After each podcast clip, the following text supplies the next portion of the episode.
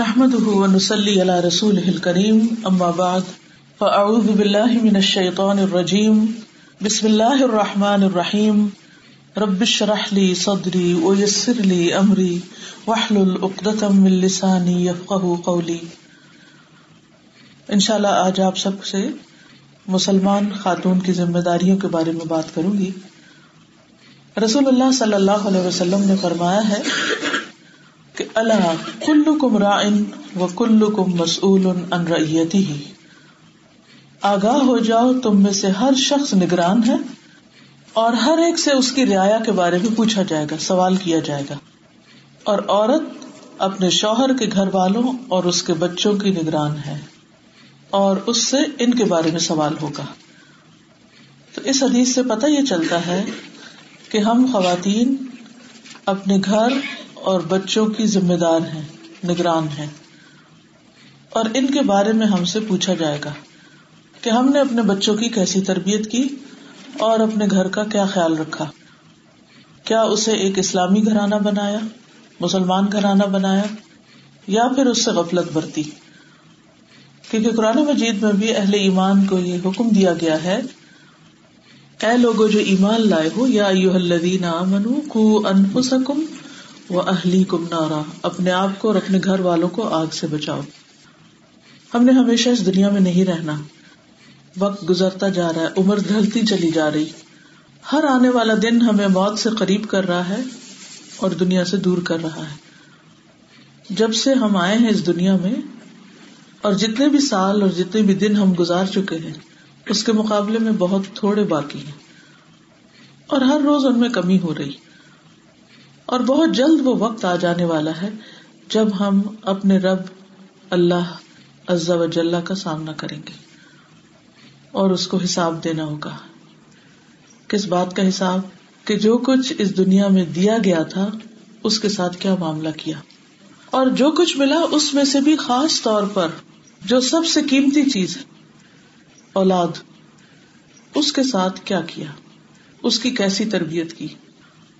انسان جب خود مر جاتا ہے تو اس کے بعد اس کا اپنا نام امال تو ختم ہو جاتا ہے وہ خود کچھ نہیں کر سکتا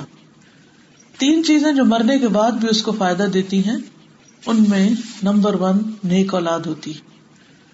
جو ماں باپ کے لیے دعائیں کرتی ہے تو وہ دعائیں قبول ہوتی ہیں اور آخرت میں ماں باپ کے درجے بڑھتے چلے جاتے ہیں اس لیے اگر ہم اپنے لیے واقعی کچھ کمانا چاہتے ہیں تو وہ مال و دولت نہیں یا بڑے بڑے گھر نہیں انہیں ایک اولاد ہے کہ اس کی فکر ہو اس کے لیے محنت ہو اس کے لیے دعائیں ہو اس کے لیے کوشش کی جائے اور ہمارا ہم و غم یہ ہو کہ ہمارے مرنے کے بعد ہمارے بچے دین پر قائم رہے اسی لیے اللہ سبحان و تعالیٰ کے جو نیک بندے تھے پیغمبر تھے انہوں نے مرتے وقت اس بات کی فکر نہیں کی کہ پیچھے ان کے جائیداد اور پراپرٹی کا کیا ہوگا انہوں نے یہ فکر کی کہ ہمارے بعد ہمارے بچے کس دین پر ہوں گے ان کی پیروی کرتے ہوئے کیا اگر ہم غور کریں اپنی زندگی پر تو ہمیں بھی یہ فکر سب سے زیادہ ہے جتنے بھی بھی غم اور جتنی ہیں کیا ان میں سب سے بڑی فکر ہمیں یہ ہے کہ ہمارے مرنے کے بعد ہمارے بچے مسلمان بھی ہوں گے یا نہیں یا پھر آگے وہ اپنے بچوں کی کیسی تربیت کریں گے ان کو کس حال میں دنیا میں چھوڑ کر جائیں گے کیونکہ اگر ہم ڈھیروں پراپرٹی بھی چھوڑتے ہیں اور بہت مالو متاب ڈھیروں سونا لیکن بچے بگڑ جاتے ہیں اور وہ اس سارے مال کو الٹے رستوں پہ لگاتے ہیں تو وہ الٹا اور ببال بنتا ہے اس لیے بہت ضروری ہے کہ انسان اس بات کا خیال رکھے کہ وہ اپنی پرائرٹی نمبر ون اپنی ذمہ داری نمبر ایک کو پورا کر رہا ہے یا نہیں ایک گھر بنتا ہے ایک مرد اور عورت دونوں کے ملاپ سے دونوں کی جب شادی ہوتی ہے تو دونوں کے الگ الگ رول ہوتے ہیں مرد کی اپنی ذمہ داری ہوتی ہے عورت کی اپنی ذمہ داری ہوتی ہے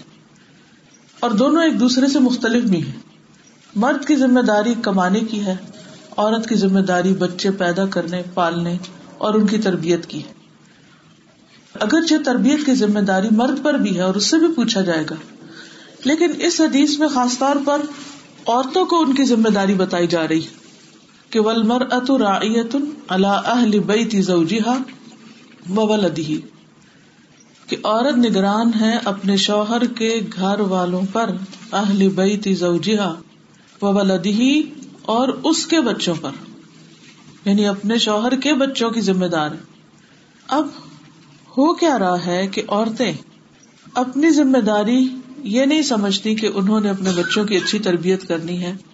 وہ یہ سمجھتی کہ ہماری خوش قسمتی جب ہے جب ہم مرد کا مقابلہ کر لیں اور اس کے برابر ہم بھی کوئی جاب کریں یا اس سے آگے نکلے کل ہی خاتون مجھے ملی تو کہنے لگی کہ میں جب چھوٹی تھی تو ہر وقت اپنے بھائیوں کا مقابلہ کرتی تھی اور یہ کہتی تھی کہ جو کچھ میرے بھائی کرتے ہیں وہ سب مجھے کرنے کی اجازت دی جائے حالانکہ اللہ سبحان تعالیٰ نے عورت کو ایک الگ چیز پیدا کیا عورت عورت ہے مرد مرد ہے کوا چلا ہنس کی چال تو اپنے بھی بھول گیا تو اگر کوئی عورت مرد بننا چاہے گی تو وہ اپنی ذمہ داری صحیح طور پر ادا نہیں کر سکے گی تو میں نے کہا پھر کیا ہوا کہتی کہ اس وقت میرے ماں باپ جو تھے وہ بات سن لیتے تھے اور میں نے جو کچھ کرنا چاہا انہوں نے مجھے کرنے دیا کہتے اس کے بعد شادی ہوئی تو شادی کے بعد میں نے شوہر کا مقابلہ شروع کر دیا اور میں نے کہا کہ میں اپنے آپ کو پروو کر کے دکھاؤں گی اور میں اس سے آگے نکلوں گی اور کہتی میں یہ دعا مانگتی تھی کہ اللہ میں اپنے شوہر سے زیادہ کماؤں کہتی کچھ دن کے بعد میرے شوہر کی جاب چلی گئی اب کہتی ہے کہ میں اتنی پریشان ہوئی کہ میں تو کما رہی تھی بہت لیکن باہر کا بھی سارا کام مجھ پہ تھا اور گھر کا بھی سارا کام مجھ پہ تو اس پاور میں یا اس اختیار میں یا اس خوشی میں کہ میں شوہر سے زیادہ کماتی ہوں یا میری جاب اور شوہر کی نہیں ہے تھوڑی سی عقل کے ساتھ اگر انسان سوچے تو اس میں کون سی خوشی کی بات ہے اور کون سی راحت کی بات ہے کون سے آرام کی بات ہے کون سے سکھ کی بات ہے کہ عورت گھر سے باہر بھی تھکے اور پھر گھر آ کر بھی تھکے اور بچے بھی پیدا کرے اور اگر بچے پیدا نہیں کر رہی تو ہر مہینے کی تکلیف سے گزرے اور اس کے اوپر موڈ سوئنگز بھی آئے اور پھر طرح طرح کی مشقتیں بھی اس پر پڑے تو یہ کوئی عقل مندی کی بات نہیں ہے کہ عورت مرد کا مقابلہ کرے اور یہ ثابت کرے کہ میں مرد سے زیادہ کماتی ہوں تو میری بات مانی جائے اور مجھے سب کچھ تسلیم کر لیا جائے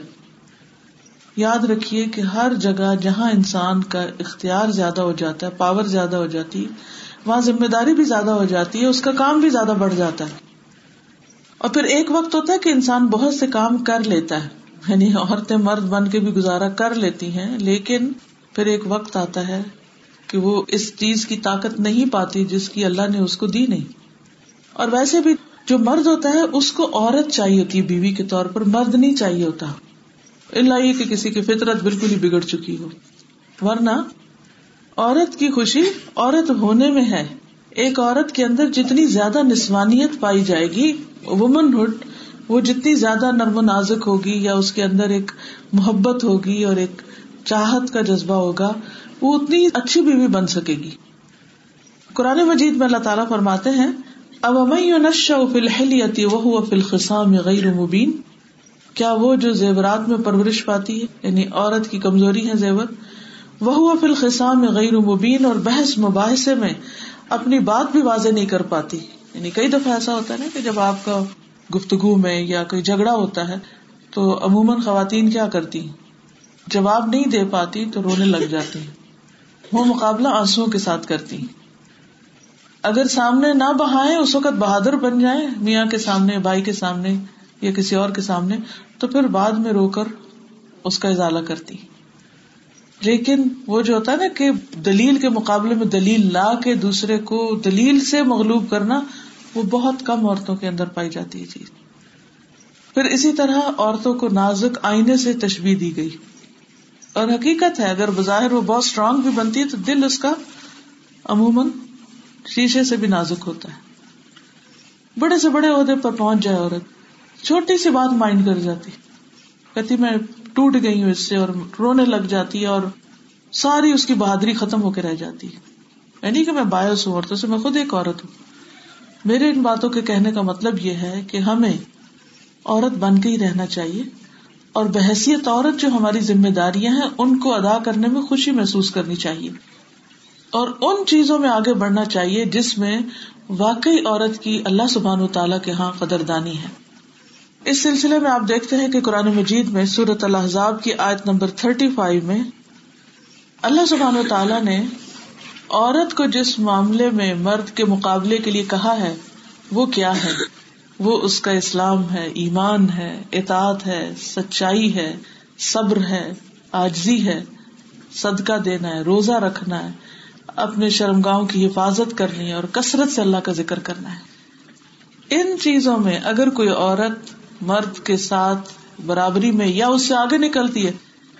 تو اس کا اجر اتنا ہی بڑا ہے یہ ہے وہ میدان جہاں ترقی کرنی چاہیے سنیے آیت اللہ سبحانہ و تعالیٰ کا جو ارشاد ہے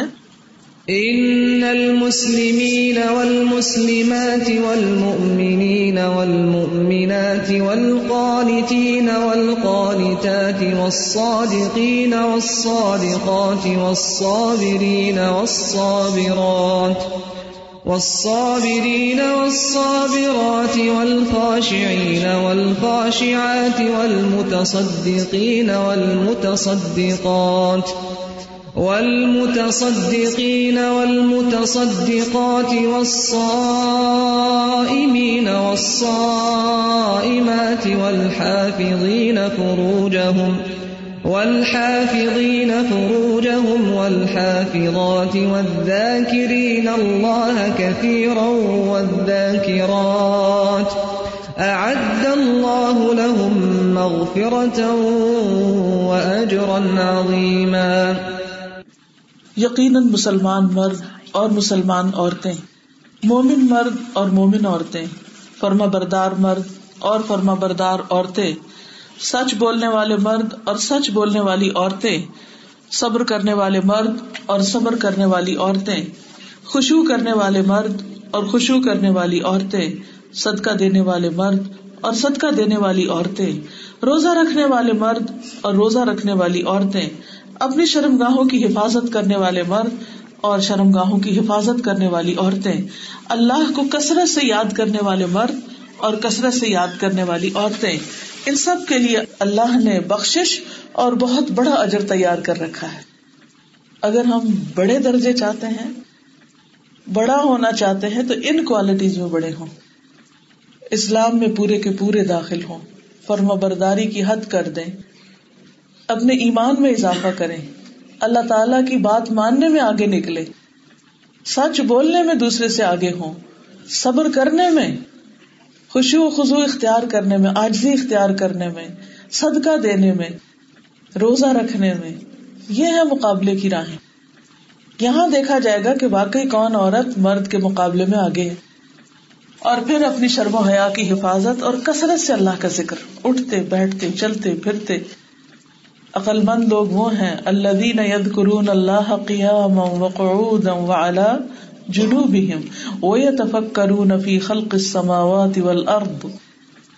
کون ہے عقلمند جو کھڑے قیام قعود بیٹھے اور لیٹے اللہ کو یاد کرتے رہتے ہیں ہر حال میں اللہ سبحان و تعالیٰ کا ذکر کرتے رہتے ہیں اور کائنات کی تخلیق میں غور و فکر کرتے رہتے ہیں کیونکہ جتنی بھی نشانیاں ہیں آسمان میں اور زمین میں یہ سب انسان کو اللہ سبحان و تعالیٰ کے قریب کرتی ہے اس سے انسان کے اندر اللہ تعالیٰ کی محبت پیدا ہوتی ہے تو وہاں جب ترازو میں یعنی قیامت کے دن میزان میں جب اعمال تولے جائیں گے تو وہ وہی ہوں گے جو دنیا میں ہم نے کیے ہوں گے جیسے حدیث قدسی میں آتا ہے کہ اے لوگوں یہ تمہارے اعمال ہیں جن کو میں تمہارے لیے گن گن کے رکھ رہا ہوں ایک ایک چیز کاؤنٹ ہو رہی ہے اور محفوظ کر کے رکھ رہا اور تمہیں اسی طرح لوٹاؤں گا تو جو کچھ بھی ہم کرتے ہیں وہ اللہ سبحان و تعالیٰ کے ہاں محفوظ ہو رہا ہے اور قیامت کے دن واپس دیا جانے والا ہے ایک نیکی دس کے برابر کر کے تو جس چیز میں ہمیں مردوں کا مقابلہ کرنا چاہیے وہ کیا ہے نیکیاں اچھے کام لیکن عام طور پر اس معاملے میں ہم یہ دیکھتے ہیں شوہر نماز نہیں پڑھتا تو چلو میں بھی نہیں پڑھتی اب کیا کرے گھر کا ماحول ہی نہیں وہ روزے کے لیے نہیں اٹھتا تو میں کیسے روزہ رکھوں وہ مجھے کچھ دیتا نہیں صدقہ کرنے کے لیے تو میں کہاں سے صدقہ کروں وغیرہ وغیرہ نیکی کے کاموں کو اپنے دین کو مردوں کے حوالے کر دیتے ہیں اور بہت سی چیزوں میں ہم کہتے ہیں وہ ہمیں اجازت ہی نہیں دیتے جبکہ دین کے معاملے میں ہمیں ان سے آگے نکلنے کی فکر کرنی چاہیے اور اعمال کے لحاظ سے اور پھر ان کے اجر و ثواب کے لحاظ سے عورتیں مردوں سے پیچھے نہیں بلکہ آگے بھی نکل سکتی ہیں سورت عال عمران ون نائنٹی فائیو میں اللہ تعالیٰ فرماتے ہیں الحم او من من سو ان کے پرور دگار نے ان کی دعا قبول کرتے ہوئے فرمایا میں کسی عمل کرنے والے کے عمل کو خواب مرد ہو یا عورت ضائع نہیں کروں گا کیونکہ تم دونوں ایک دوسرے کا حصہ ہو نہ کوئی عورت اکیلی کچھ کر سکتی ہے اور نہ ہی مرد بچوں کی پیدائش میں بھی دونوں کا حصہ پھر پالنے میں بھی اور پھر باقی چیزوں میں بھی پھر اسی طرح عورت کو اگر آخرت میں بلند مقام چاہیے تو اسے دیکھنا ہوگا کہ اسے دنیا میں کیا کیا کرنا ہے کچھ چیزیں اس کی اپنی ذاتی زندگی سے متعلق ہے اور کچھ چیزیں اس کے دائرہ کار سے متعلق سب سے پہلی چیز ایمان ہے کیونکہ سب سے افضل عمل سب سے بہترین عمل اللہ اور اس کے رسول پر ایمان لانا ہے توحید اختیار کرنا ہے اگر کوئی عورت توحید نہیں اختیار کرتی شرک کرتی اور عورتوں کی شرک عام طور پر کیا ہے جادو ٹونے ٹوٹ کے اس طرح کے کام کرنا تو اگر کوئی عورت شرک کرتی ہے تو اس کے سارے نیک عمل برباد ہو جائیں گے اس لیے سب سے پہلی فکر ایمان کی ہونی چاہیے کہ وہ کس درجے کا ہے جیسے حضرت حاضرہ کا ایمان تھا حضرت آسیہ کا ایمان تھا سب جانتے نا فرعون بہت ہی ظالم تھا اور اس نے اپنی بیوی کے ہاتھوں میں کیل ٹکوا دیے تھے اتنا ظالم تھا لیکن پھر بھی وہ اپنے ایمان سے باز نہیں آئی ایمان نہیں چھوڑا انہوں نے جب دنیا کی زندگی تنگ ہو گئی تو انہوں نے دعا کی رب بنی لی کا تن فل جنّا اللہ میرے لیے جنت میں اپنے پاس ایک گھر بنا دے ونت جینی من فراؤن و عمل ہی مجھے فرعون اور اس کے اس عمل سے نجات دے یعنی جو سزا دینے کا عمل ہے ونت جینی من القوم الظالمین اور مجھے ظالم قوم سے بھی نجات دے تو حدیث میں آتا ہے کہ ان کے سامنے سے ایک پردہ ہٹا کر ان کو جنت کا گھر دکھا دیا گیا وہاں کہ تم نے جو مانگا ہے وہ قبول ہو گیا تو اس طرح اللہ سبحان و تعالیٰ بندوں کی قدردانی کرتے ہیں حضرت حاجرہ ایک دودھ پیتے بچے کو لے کر ایک تپتے صحرا میں ایک تپتے پہاڑی علاقے میں جہاں چاروں طرف کوئی سبزہ نہیں تھا پانی نہیں تھا کوئی تیسرا انسان نہیں تھا صرف اللہ کے حکم سے وہاں پر ٹک گئی ابراہیم علیہ السلام ان کو لے کر آئے اور کہا کہ اب تم لوگ یہاں رہو گے تو نے کہا کہ آپ ہمیں کہاں چھوڑ کے جا رہے ہیں یہ کون سی جگہ ہے سوچیے کبھی آپ کو شوہر آپ کو لے جائے کسی جنگل پر کہ تم ادھر رہو میں جا رہا ہوں واپس تو اس وقت کی کیفیت کیا ہوگی ہمارے شوہر تو مسجد جائیں تو ہم بڑبڑانے لگتے ہیں یہ کیا ہر وقت مسجد مسجد وہ دین کے کام میں جائیں تو عورتیں ناراض ہونے لگتی ہیں وہ کسی جاب پر جائیں تو اس پر پریشان کرتی ہیں میرے لیے تو کوئی ٹائم ہی نہیں تو یہاں ابراہیم علیہ السلام اللہ کے حکم سے ان کو چھوڑ کے جا رہے ہیں تو انہوں نے کئی دفعہ یہ سوال دہرایا کہ آپ ہمیں کہاں چھوڑ کے جا رہے ہیں لیکن ابراہیم علیہ السلام دیکھتے بھی نہیں تھے حدیث میں آتا ہے کہ کیوں نہیں دیکھتے تھے کہ پھر ان کا دل چھوٹا چھوٹا ہو جائے گا سا پیارا بچہ جو سو سال کے بعد ملا ان ان کو کو اس چھوڑ رہے ہیں کے لیے بھی تو آسان نہیں تھا اگر بیوی کے لیے مشکل تھا تو میاں کے لیے بھی بڑا مشکل تھا تو ان کو دیکھ نہیں رہے تھے تو آخر حاضرہ نے خود ہی پوچھا اللہ ہوا ہمارا کب حاضا کیا اللہ نے آپ کو اس کا حکم دیا اللہ تعالیٰ نے آپ کو یہ کہا کیونکہ ان کو پتا تھا کہ میرا شوہر اللہ کے ہر حکم کی پابندی کرتا ہے اور وہ اس کے بغیر کچھ نہیں کرتا یہ ضرور کوئی ایسا ہی باز رہا تو ابراہیم علیہ السلام نے فرمایا کہ ہاں اللہ کا حکم ہے تو اس پر وہ فوراً بول اٹھی پھر اللہ تعالیٰ ہمیں ضائع نہیں کرے گا تو وہ واپس آ گئی پیچھے جا رہی تھی ان کے نا وہ جب جا رہے تھے پیچھے پیچھے جا رہی تھی کدھر چھوڑ کے جا رہے ہیں کتنا جذباتی لمحہ ہوگا کتنا مشکل وقت ہوگا پھر کتنے صبر کے ساتھ وہ پیچھے رہی کہ اچھا ٹھیک ہے اللہ کا حکم ہے ٹھیک ہے ایسے ہی ٹھیک ہے تو بچے کی قربانی بیوی کی قربانی یہ کوئی آسان کام نہیں ہوتا یہ جدائیاں بہت تکلیف دہ ہوتی ہیں لیکن اللہ سبحانہ و تعالیٰ کی خاطر بہت آسان بھی ہو جاتی ہیں جب انسان کو پتا ہوتا ہے کہ اس کا ریوارڈ ملنے والا ہے اور آج آپ دیکھیں کہ ان کا ریوارڈ کتنا بڑا ہے مکہ وہ جگہ ہے جو دنیا میں سب سے زیادہ آباد ہے اور جس جگہ وہ اتری تھی یعنی زمزم کا کنواں ہے جہاں پر وہاں سب سے زیادہ رش ہوتا ہے کوئی ٹائم ایسا نہیں ہوتا کہ جس میں وہ جگہ خالی ہو جائے ہر وقت وہاں طواف ہوتا ہے پھر سہی کو آپ دیکھیں سہی میں کس طرح جب وہاں مرد بھاگ رہے ہوتے ہیں تو میں سوچتی ہوں کہ کس کی پیروی میں بھاگ رہے ہیں ایک عورت کے پانی کی تلاش میں ایک عورت دوڑ رہی تھی اللہ سبحان تعالیٰ کو وہ دوڑنا اتنا پسند آیا کہ رہتی دنیا تک کے لیے اسے حج کا رکن بنا دیا گیا کہ جو وہاں دوڑے گا نہیں اس کا حج ہی نہیں ایسا نہیں ہوتا کہ اللہ سبحان و تعالیٰ کسی کو کسی امتحان میں ڈالے اور وہ اس پر راضی ہو جائے اور پھر بھی اللہ تعالیٰ کی وہ اطاعت کرتا رہے تو اللہ تعالیٰ اس کو یوں ہی تنہا چھوڑ دے کبھی بھی نہیں اس کا اجر مارا نہیں جاتا پھر آپ دیکھے کہ حضرت مریم کس طرح ان کے اوپر الزام لگایا گیا اور چھوٹا الزام نہیں تھا اور وہ بہت نیک خاتون تھی ہیکل میں یعنی جو ان کی مسجد تھی اس میں وہ ہر وقت عبادت کرتی تھی پھر ان کے پاس جبریل علیہ السلام آئے اور ان پر پھونک ماری اللہ کے حکم سے ان کے حمل ٹھہر گیا اور پھر جب وہ بچہ پیدا ہونے کے قریب تھا تو وہ باہر چلی گئی کھلی جگہ پر وہاں سے جب بچہ پیدا ہو چکا تو کس طرح اللہ تعالیٰ نے ان کی کیئر کی ان کے لیے پانی کا انتظام کیا ان کے لیے کھجور کا اہتمام کیا اور پھر وہ بچے کو لے کے جب آئی تو وہ بڑا ہی مشکل وقت تھا اور پھر کس طرح اللہ تعالیٰ نے ان کے لیے اسی بچے کے ذریعے مدد پیدا کی کہ وہ بچہ پنگوڑے میں بول اٹھا کہ انی عبد اللہ میں اللہ کا بندہ ہوں اور میری ماں جو ہے وہ ایک پاک دامن عورت ہے اس نے اپنی ماں کی صفائی دی تو یہ کبھی بھی نہیں ہوتا کہ کوئی شخص اللہ سبحان و تعالیٰ کے لیے خالص ہو اور اللہ تعالیٰ اس کے لیے مددگار پیدا نہ کرے یہ مثالیں کس لیے دی گئی یہ اس لیے دی گئی ہیں کہ دنیا کی جو سب سے بڑی عورتیں ہیں نا مثالی عورتیں اور جو جنت کی سردار عورتیں ہیں ان کی زندگیاں دیکھو کیسی تھی اور ان کا صبر دیکھو کیسا تھا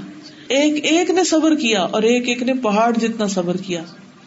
اور اس کا اجر بھی تو پھر پہاڑوں برابر ہوگا نا اور اس سے بھی بڑا تو کہنے کا مطلب یہ ہے کہ انسان سب سے پہلے اپنے ایمان کی فکر کرے اور جہاں ایمان بڑھتا وہاں آزمائش بھی بڑھتی قرآن مجید میں صورت العنکبوت کبوت کے شروع میں آتا ہے احس بننا سو ترکن کیا لوگوں نے یہ سمجھ رکھا ہے کہ وہ بس اتنا کہہ دیں گے کہ ہم ایمان لائے اور وہ آزمائے نہیں جائیں گے ان کا امتحان نہیں ہوگا اللہ تعالیٰ فرماتے ہیں ہم نے پہلے لوگوں کو بھی آزمایا تاکہ ہم دیکھیں کہ سچے کون ہیں اور جھوٹے کون ہیں دین سے محبت کا دعوی کرنا اللہ سے محبت کا دعویٰ کرنا ہے تو بہت آسان لیکن جب ٹیسٹ آتا ہے پھر پتہ چلتا ہے کہ ہم واقعی اللہ سے محبت کرتے ہیں یا نہیں کرتے یا اس کے فیصلوں پر ناراض ہوتے ہیں کیونکہ جب انسان دین کی طرف آتا ہے تو اس پر طرح طرح کی مشکلات آتی ہیں بعض اوقات گھر میں بچوں کی پریشانی ہو جاتی ہے کبھی شوہر کی طرف سے تکلیف آنے لگتی ہے کبھی باہر کے لوگ اسے ستانے لگتے ہیں لیکن جس کا ایمان ہوگا وہ کیا کہے گا اس میں بھی خیر ہے اللہ تعالیٰ اس تکلیف کے ذریعے اس آزمائش کے ذریعے مجھے اور زیادہ اپنے قریب کرنا چاہتے ہیں یہ اللہ کی محبت کی علامت ہے کیونکہ سب سے زیادہ بڑی آزمائش پیغمبروں کی ہوتی ہے اور پھر جو ان میں سب سے زیادہ اللہ کے قریب ہوتے ہیں تو جب دین کے رستے پہ چلتے وقت کوئی پریشانی آئے کوئی تکلیف آئے کوئی دکھ آئے دین پہ چلنا مشکل ہو رہا ہو حجاب کرنا یا بچوں کو اسلامی تعلیم دینا یا کوئی بھی چیز جو آپ دین کے لیے کرتے ہیں اللہ کے لیے کرتے ہیں تو اس وقت اگر حالات تنگ ہوں تو اسے چھوڑنا نہیں اسے جاری رکھنا ہے کیونکہ آپ اللہ کے لیے کر رہے ہیں اور اللہ آپ کو تنہا نہیں چھوڑے گا جب ٹیسٹ گزرے گا تو آپ پہلے سے بھی زیادہ بہتر ہو چکے ہوں گے آپ کا ایمان بڑھ چکا ہوگا آپ کا تقوی بڑھ چکا ہوگا اور آپ کے لیے نیکی کے اور زیادہ مواقع کھل جائیں گے تو اس لیے ہمیشہ اپنے سے بہتر خواتین کی طرف انسان دیکھے حضرت خدیجہ ہیں مکہ کی مالدار ترین خاتون کہتے ہیں کہ جس وقت ان کے تجارتی قافلے واپس آتے تھے جس میں حضور صلی اللہ علیہ وسلم بھی تشریف لے گئے تھے ان کا بزنس کرنے کے لیے تو وہ زمین ہلنے لگتی تھی یعنی اتنا زیادہ سامان لدا ہوا آتا اور اتنا بڑا ان کا کاروان آتا جب حضور صلی اللہ علیہ وسلم کے ساتھ شادی ہوئی کہتے ہیں کہ وہ چالیس سال کی تھی اور جتنے بھی بچے ہوئے چالیس سال کے بعد پیدا ہوں جو حضور صلی اللہ علیہ وسلم سے بچے پیدا ہوئے ہمارے یہاں بیس سال میں پیدا نہیں کرنا چاہتے تھک گئے ہم یہ بہت تنگ کرتے ہیں اور ایک ہی بچہ کافی ہے دو میکسیمم بس ختم کیونکہ مشکل کام ہے عورت کی آزمائش اس کی اولاد ہے اور اولاد کی تکلیفیں جو وہ پیدائش میں اور حمل میں برداشت کرتی تو بہرحال ہم دیکھتے ہیں کہ حضرت خدیجہ نے ہمیشہ آپ کا ساتھ دیا پھر نبی صلی اللہ علیہ وسلم پر جو کیفیات تاری ہونے لگ گئی کہ آپ غور و فکر زیادہ کرنے لگ گئے بات کم کرتے تھے غار ہرا کی طرف نکل جاتے تھے اور غار ہرا آپ میں سے کوئی گیا ہو تو اسے پتا ہے کہ وہ کتنی اونچی جگہ ہے جہاں وہ چڑھتے تھے اور وہاں کئی کئی دن گزارتے تھے اور اپنا کھانا پینا ساتھ لے جاتے ستور پانی پکا وہ کھانا روز نہیں کھاتا تھا تین ٹائم کو اور پھر کبھی حضرت خدیجہ بھی ان کے پیچھے جاتی تھی لیکن انہوں نے کبھی اعتراض نہیں کیا کہ آپ نے یہ کیا طریقہ اختیار کر لیا کئی کئی دن گھر سے غائب ہو جاتے ہیں ایز لانگ ایز مرد اچھا کام کر رہا نیکی کے کاموں میں مصروف ہو تو عورت کا فرض بنتا ہے کہ وہ تعاون کرو پھر جب آپ وہی لے کر آئے تو کتنے پریشان تھے کس نے کمفرٹ کیا کیسی اچھی بیوی بی تھی پھر اپنے چچا کے بیٹے کے پاس چلی ورقہ بن نوفل کے پاس یعنی کہ کس طرح ہر معاملے میں انہوں نے ان کا ساتھ دیا اب آپ دیکھیے کہ عورت کی ذمہ داری پھر کیا بنتی اپنے ایمان کی حفاظت کے لیے جو بھی قربانی دینی پڑے وہ دے اور پھر اس کے ساتھ اپنے گھرانے کو مسلمان بنانے کے لیے شوہر کے ساتھ تعاون کرے اور اگر شوہر دین پر نہیں یہ مثالیں تو وہ ہے نا جس میں گھرانہ دین پر ہے تو اس میں حضرت آسیہ کی مثال ہے بچے کی طرف سے کوئی آزمائش ہے تو حضرت مریم کی مثال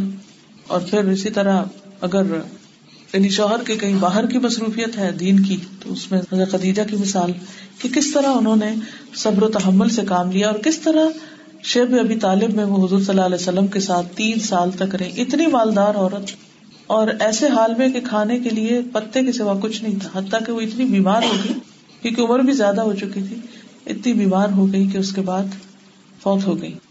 تو ایمان کی حفاظت دین کی حفاظت ہماری ذمہ داری نمبر ون ہے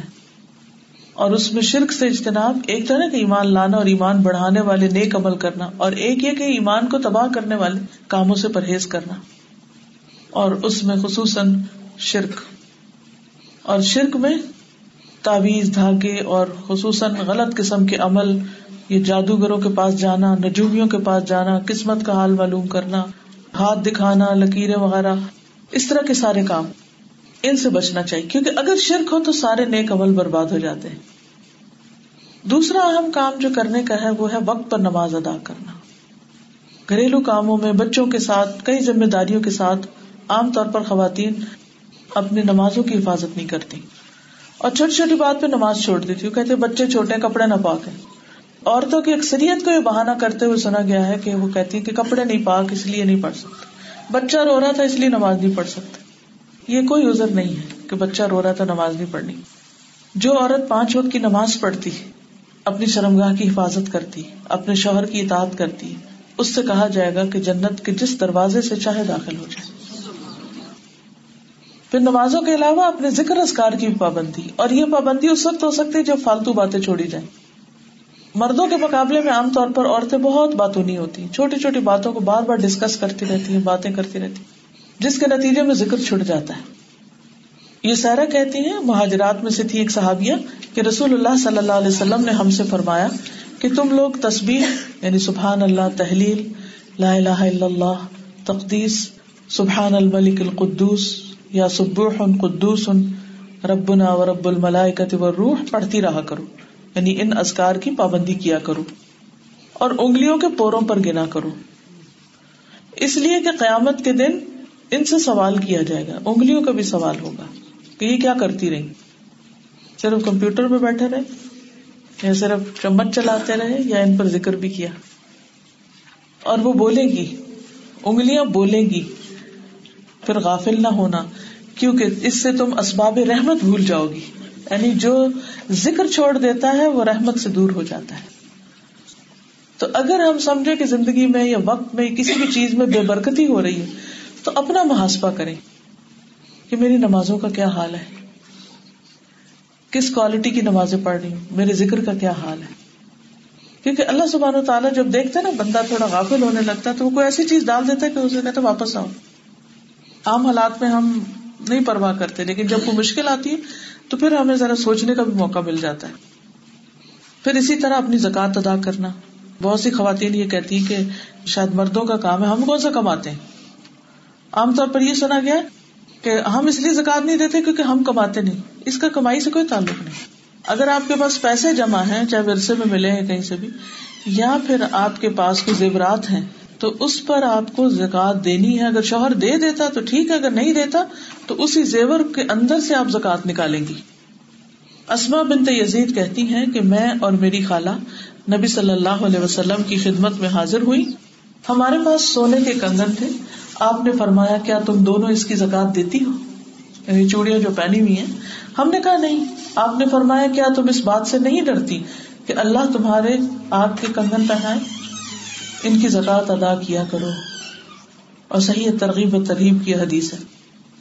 پھر اسی طرح عورت کے اوپر حج بھی فرض ہے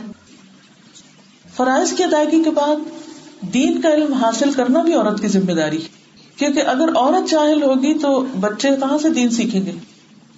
ہم سمجھتے ہیں بچوں کو مدرسہ بھیج دے اسکول بھیج دے تو وہیں سے سب کچھ سیکھ کے آ جائیں گے نہیں وہ وہاں سے سب کچھ نہیں سیکھ سکتے آپ کو خود سیکھنا ہے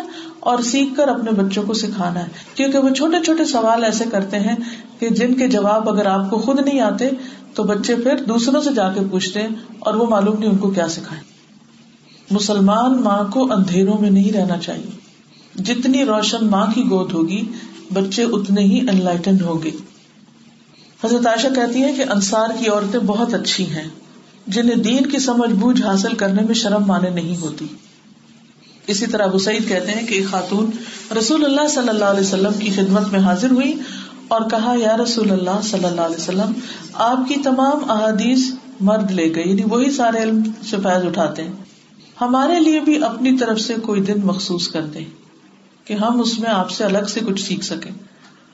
اور آپ ہمیں وہ تعلیمات دیں جو اللہ نے آپ کو سکھائی ہیں تو نبی صلی اللہ علیہ وسلم نے فرمایا فلاں فلاں دن فلاں فلاں جگہ پر جمع ہو جاؤ چنانچہ عورتیں جمع ہو گئی نبی صلی اللہ علیہ وسلم ان کے پاس آئے اور انہیں وہ سکھایا جو اللہ نے آپ کو سکھایا تھا تو یہ عورتوں کی ہرس تھی دین کا علم حاصل کرنے کی تو کوئی بھی عورت مومن اور مسلم صحیح طور پر بن نہیں سکتی جب تک کہ وہ علم میں اضافہ نہیں کرتی کیونکہ قرآن مجید میں اللہ تعالیٰ فرماتے لا الہ الا جان لو علم حاصل کرو کہ اللہ ایک ہے تو توحید کا بھی علم حاصل کرنا پڑتا ہے تو علم صرف سیکھنے کے لیے صرف ڈگریاں لینے کے لیے یا صرف اپنا نام بڑھانے کے لیے میں نے یہ ڈگری کی ہوئی ہے وہ ڈگری کی ہوئی ہے میں اتنی بڑی عالمہ یہ مقصد ہرگز نہیں ہونا چاہیے تو انسان کے لیے ببال جان ہے اصل مقصد کیا ہونا چاہیے کہ میرا عمل بدل جائے میرے عمل میں تیزی آ جائے نیک امال کو کثرت سے کرنے کی ہرس پیدا ہو جائے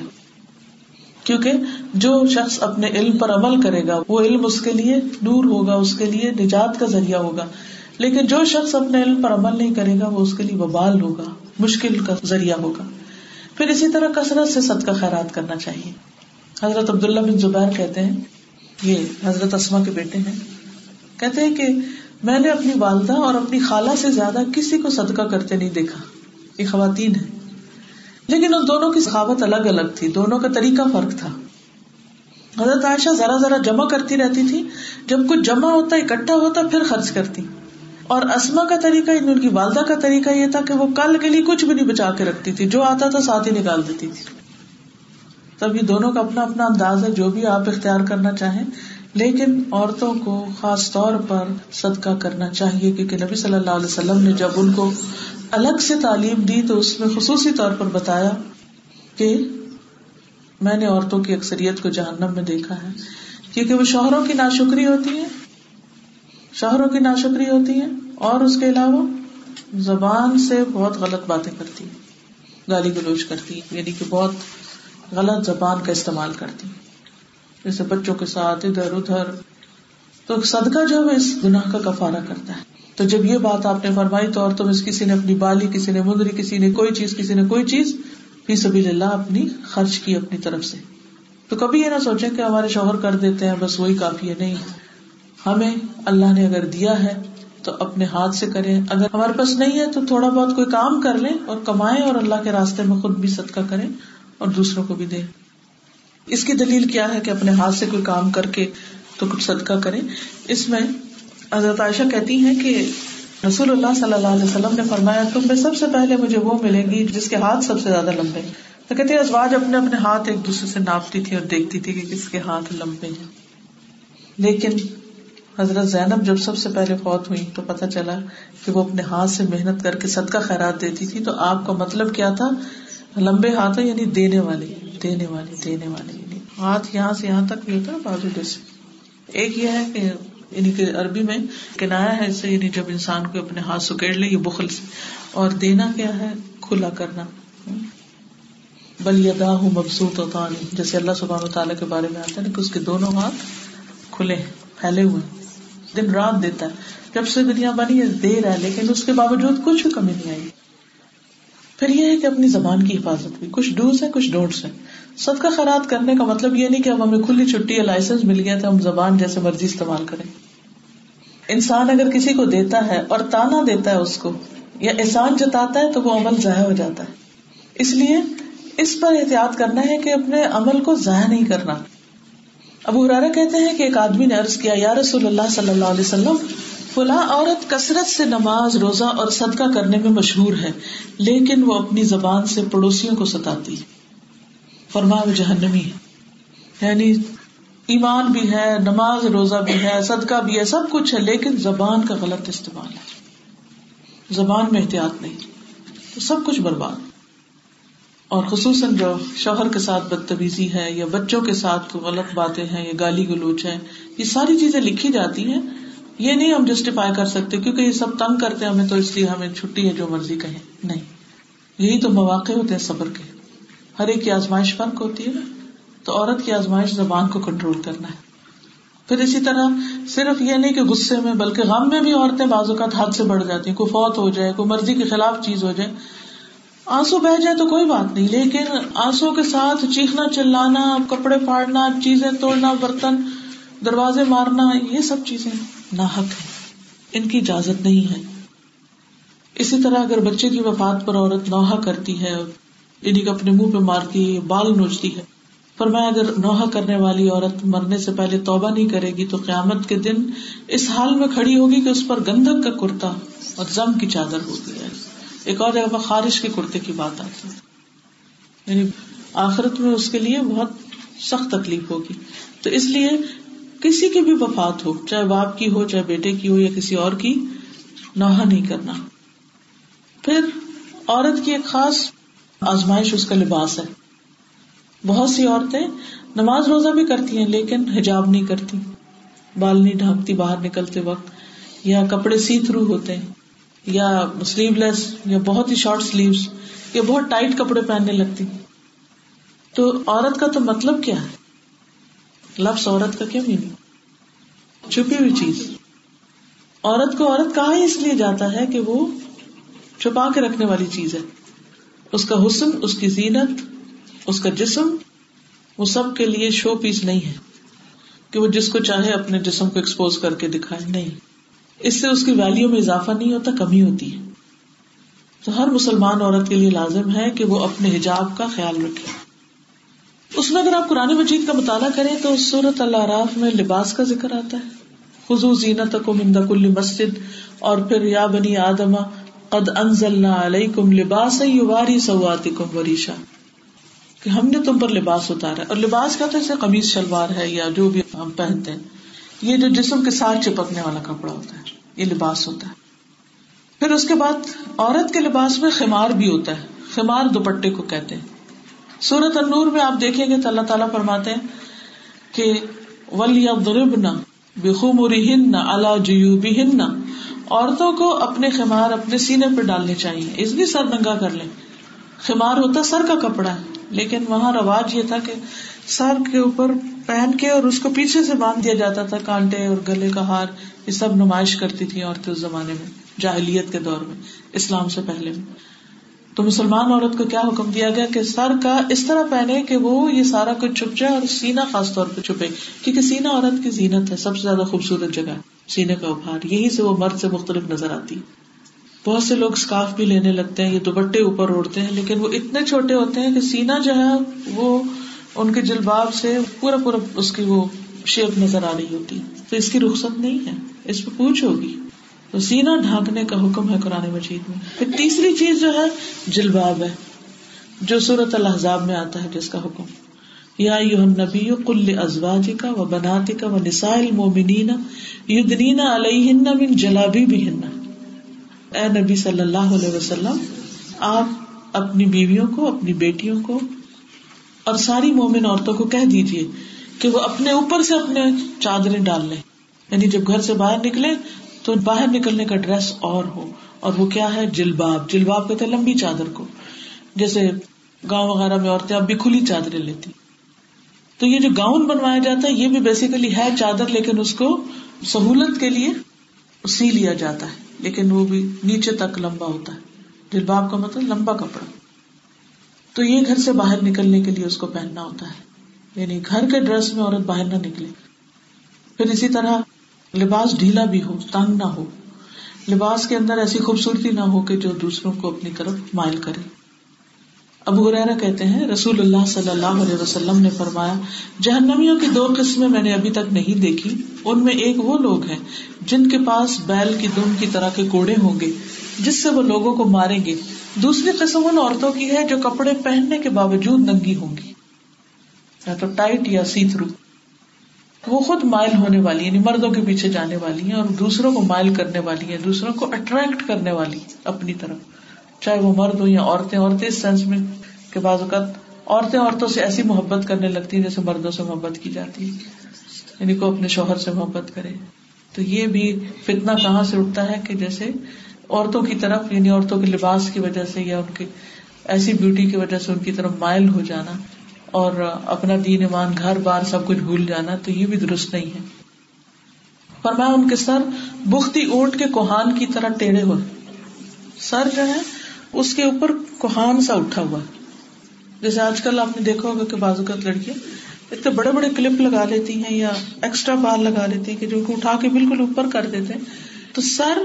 کے اوپر ایک جیسے کوہان ہم اٹھا ہوا ہے تو اس چیز سے منع کیا گیا ہے اور میں ایسی اور جنت میں داخل نہیں ہوگی نہ جنت کی خوشبو پائے گی حالانکہ جنت کی خوشبو لمبے فاصلے سے آتی حدیث کے مطابق اس اٹھی ہوئی جگہ کو شیطان کی بیٹھک کہا جاتا ہے یا شیطان آ بیٹھتا ہے بڑا خوش ہوتا ہے اور وہ کنٹرول کرتا ہے یہاں سے پھر عورت کو پھر کچھ ذمہ داریاں عورت کی اپنے گھر والوں کے بارے میں ہے سب سے پہلی بات یہ کہ عورت اپنے گھر کی نگران ہے حفاظت کرنے والی ہے اپنی ذات کی گھر کی بچوں کی مال کی گھر کے رازوں کی حافظات بما اللہ نیک عورتیں وہ ہیں جو شوہروں کی فرما بردار ہیں ان کی عدم موجودگی میں اللہ کی حفاظت اور نگرانی میں ان کے حقوق کی حفاظت کرتی یعنی شوہر جب گھر پر نہیں ہوتا تو وہ اس طرح کیئر لیس نہیں ہوتی کہ کوئی بات نہیں وہ اسی طرح حفاظت کرتی اور کیئر فل ہوتی جیسے شوہر گھر میں ہو تو وہ کیئر فل ہو پھر اسی طرح شوہر کا حق دیتی بعض اوقات عورتیں نماز روزہ ہر زکات دین سب کچھ کر رہی ہوتی لیکن وہ شوہر کا حق نہیں دیتی یعنی جو شادی کا مقصد ہے اور یہ بھی بہت خطرناک ٹرینڈ ہے معاذ بن جبل سے روایت ہے اللہ کے نبی صلی اللہ علیہ وسلم نے فرمایا عورت اس وقت تک ایمان کی ہلاوت نہیں پا سکتی جب تک اپنے شوہر کا حق ادا نہیں کرتی جب تک وہ شوہر کا حق نہیں دیتی تو اس کے اندر وہ ایمان ہی اس کا مکمل نہیں ہوتا اس کا لطف ہی نہیں آتا پھر اسی طرح شوہر کی بات ماننا معروف میں نیکی کے کام میں صحیح بات میں غلط بات نہیں ماننی چاہیے جو اللہ کی نافرمانی کا حکم ہے لیکن جو بات وہ ٹھیک کہتا ہو لیکن آپ کی مرضی کے خلاف ہے تو بھی اس کو مان لینا چاہیے ابویرا کہتے ہیں کہ ارض کیا گیا بہترین عورت کون سی ہے فرمایا وہ عورت جب اس کا شوہر اس کی طرف دیکھے تو اسے خوش کر دے جب کسی بات کا حکم دے تو اس کی اطاعت کرے نیز عورت کی جان اور مال کے معاملے میں شوہر جس چیز کو ناپسند کرے وہ اس کی مخالفت نہ کرے یہ شوہر کا حق ہے کیونکہ اللہ نے اس کو قوام بنایا گھر کا ذمہ دار بنایا اسی طرح آپ نے فرمایا دو قسم کے لوگ ہیں جن کی نمازیں ان کے سر سے اوپر نہیں جاتی ایک غلام جو مالک سے بھاگ جائے اور دھتا کے واپس آ جائے اور دوسرے وہ عورت جو شوہر کی نافرمانی سے رجوع کر لے اللہ یہ کہ وہ غلط کام کرنے کو کہے تو پھر وہ نہ مانے تو اور بات ہے پھر اسی طرح شوہر کی خدمت کرنا اس کا خیال رکھنا حسین بن محسن سے روایت ہے ان کی پھپھی کسی کام کے سلسلے میں نبی صلی اللہ علیہ وسلم کے پاس تشریف لائی یعنی حاضر ہوئی آپ نے ان کا کام کیا اور پوچھا کیا تم شادی شدہ انہوں نے کیا جی ہاں پھر آپ نے پوچھا تمہارا اپنے شوہر کے ساتھ کیسا رویہ ہے انہوں نے کیا میں نے کبھی ان کی اطاعت اور خدمت میں کوئی کسر نہیں چھوڑی سوائے اس چیز کے جو میرے بس میں نہ ہو تو میں ان کو پورا خیال رکھتی ہوں آپ نے فرمایا دیکھ لو تمہارا اس کی نظر میں کیا مقام ہے کیونکہ وہی تمہاری جنت وہی تمہاری جہنم یعنی شوہر کے ساتھ نیکی اور درست کام میں تعاون کرنا اس کا خیال رکھنا یہ جنت میں لے جانے والی چیزوں سے پھر گھر کے بارے میں خاص ذمہ داریاں کہ عورت اپنے گھر میں کسی ایسے بندے کو نہ آنے دے شوہر کو جس کا آنا پسند نہ ہو پھر اپنے حیا کو قائم رکھنا شوہر کے مال کی حفاظت کرنا یعنی اس کی مرضی سے پیسہ خرچ کرنا جتنا اس نے اجازت دے رکھی ہے کہ یہ تمہارا جیب خرچ ہے اس میں انسان جو کرے کرے لیکن یہ نہیں کہ اصل مال میں میں سے اس کو بتائے بغیر کوئی وہ چیز گھر لایا اور اسے بتائے بغیر ہی وہ کسی اور کو صدقہ کر دے تو اس کی اجازت نہیں رسول اللہ صلی اللہ علیہ وسلم نے فرمایا بہترین بیوی وہ ہے جس کی طرف تم دیکھو تو تمہیں خوش کر دے یعنی مسکراہٹ سے اچھے کپڑوں سے اچھے رویے سے معاملے سے جب تم کسی بات کا حکم دو تو وہ کر دے تمہاری عدم موجودگی میں تمہارے مال اور اپنی ذات کی حفاظت کرے پھر اسی طرح اگر شوہر کماتا نہیں اور بیوی کماتی ہے تو پہلا حق ان کا ہے یعنی شوہر جاب لیس ہے یا کوشش کر رہا ہے مگر اتنا نہیں ہے اس کے پاس اور بیوی کے پاس ہے کسی بھی ذریعے سے تو اسے شوہر اور اس کے بچوں پہ خرچ کرنے کا دگنا اجر ملے گا اس میں یہ کہ ایک دفعہ زینب جو تھی حضرت عبداللہ بن مسعود کی اہلیہ انہوں نے صدقے کے بارے میں کچھ سنا تو کہا کہ تم لوگوں پر خرچ کرنے کی وجہ سے میں کہیں صدقہ نہیں کر سکتی تو اس پر ان کو کیا بتایا گیا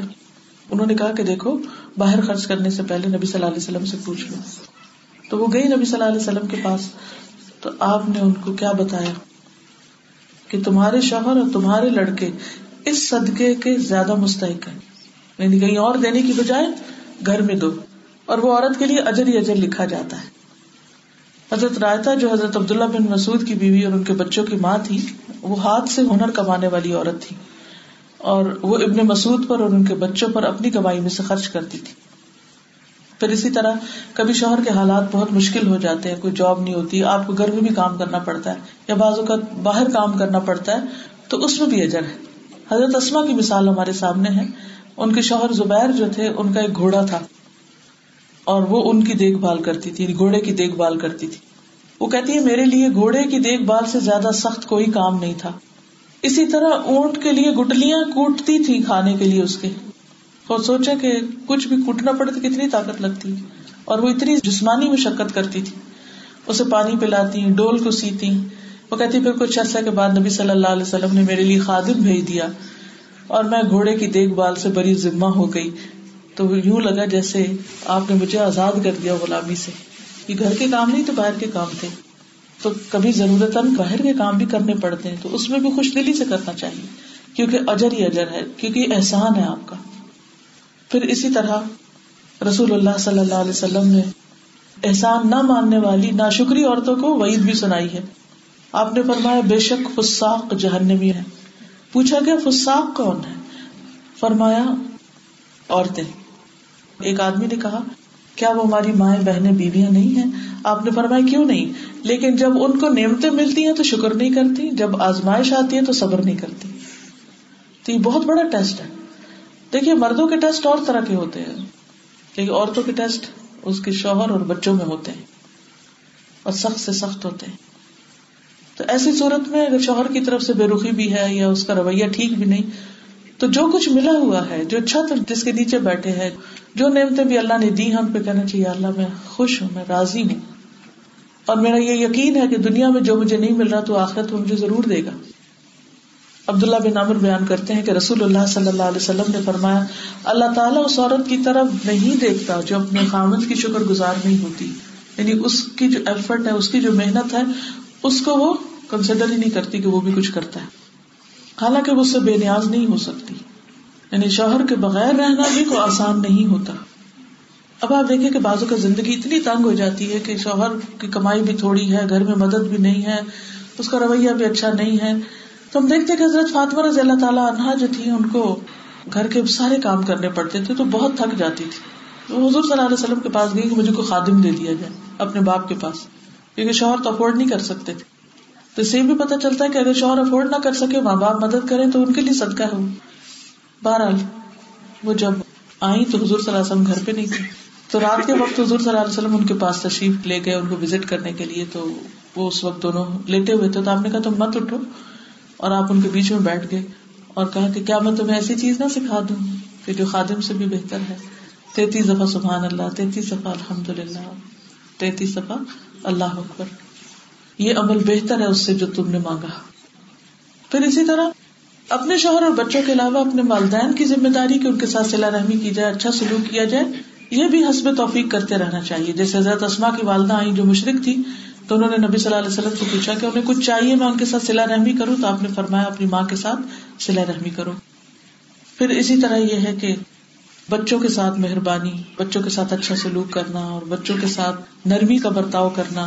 ان کی ضروریات کو اپنی ضروریات سے آگے رکھنا پھر اسی طرح ان کی تربیت چاہے خود کرے یا کہیں تربیت کا انتظام کرے جیسے حضرت انس رضی اللہ تعالیٰ عنہ تھے تو وہ دس سال کے تھے جب ان کی والدہ ان کو نبی صلی اللہ علیہ وسلم کے پاس چھوڑ آئی تھی اور وہ کہتے ہیں کہ میری نانی خالہ سب مجھے مسلسل تاکید کرتی کہ حضور صلی اللہ علیہ وسلم کی خدمت کرو تو دس سال میں نے حضور صلی اللہ علیہ وسلم کی خدمت کی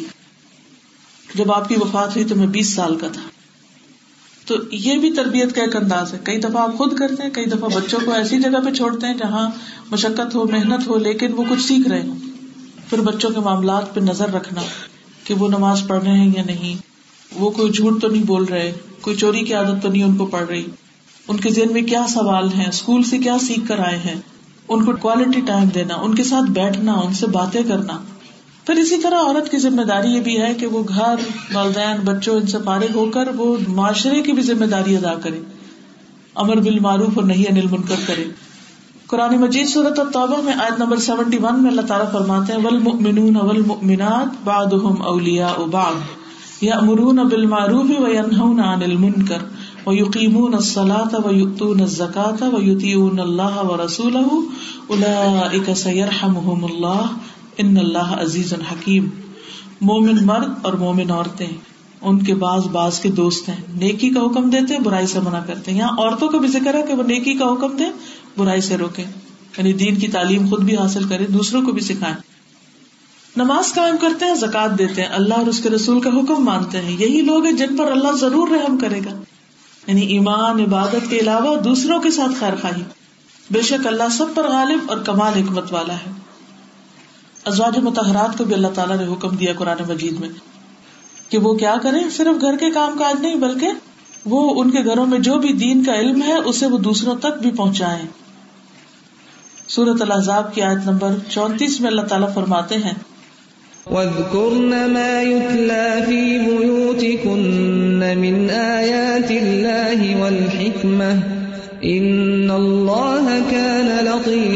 ہیں اور اپنے گھروں میں ٹکی رہو اپنے گھروں میں ٹکی رہو ازواج متحرات سے کہا جا رہا ہے اور پہلی جاہلیت کے زیب و زینت ظاہر کرنے کی طرح زینت ظاہر نہ کرو نہیں یعنی لوگوں کو اپنا حسن مت دکھاؤ اور نماز قائم کرو اور زکات دو اور اللہ اور اس کے رسول کا حکم مانو اللہ تو یہی چاہتا ہے کہ تم سے گندگی دور کر دے یعنی یہ حکم جو پردے کا ہے یہ کس لیے ہے تاکہ اوروں کی نجاستیں بری نظریں تم پر نہ پڑے اور تمہیں پاک کر دے خوب پاک کرنا اور تمہارے گھروں میں اللہ کی جن آیات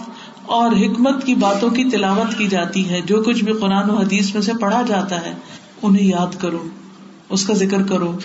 بے شک اللہ ہمیشہ سے نہایت باریک بین پوری خبر رکھنے والا تو ازواج متحرات کو پردے کا حکم بھی دیے گا لیکن اس کے ساتھ ساتھ دین کی تعلیم دینے کا بھی تو ہم مسلمان عورتوں کے اوپر ذمہ داری کہ صرف اپنے بچوں کی فکر نہ کریں یہ صرف اپنے گھر کی عورتوں کی نہیں ان عورتوں کی بھی جن کے پاس سیکھنے کا کوئی طریقہ نہیں کوئی سلسلہ نہیں پھر خدمت خلق کے کام ام عطیہ انصاریہ کہتی ہیں کہ میں نے رسول اللہ صلی اللہ علیہ وسلم کے ساتھ سات غزبات میں حصہ لیا سات جنگوں میں میں ساتھ گئی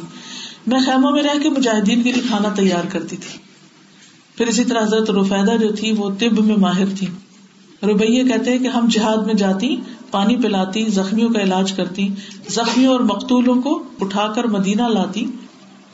اور حضرت سعد کو جب غزوہ خندق میں بازو کی رگ پہ زخم آیا اور ان کی حالت خراب ہوئی تو انہیں ایک عورت کے یہاں پہنچا دیا گیا جن کا نام رفیدہ تھا اور ان کا خیمہ مسجد نبی سے باہر تھا اور وہ زخمیوں کا علاج کرتی تھی تو اپنی حیثیت کے مطابق عورت گھر سے باہر کے کاموں میں بھی حصہ لے سکتی ہے لیکن شرط یہ ہے کہ اس کا ایمان اس کی عبادات اور اس کے عمل جو ہیں وہ اللہ تعالیٰ کی مرضی کے مطابق ہوں آخر داوانا الحمد رب العالمین سبحان اللہ و ادوب الک السلام علیکم و رحمۃ اللہ وبرکاتہ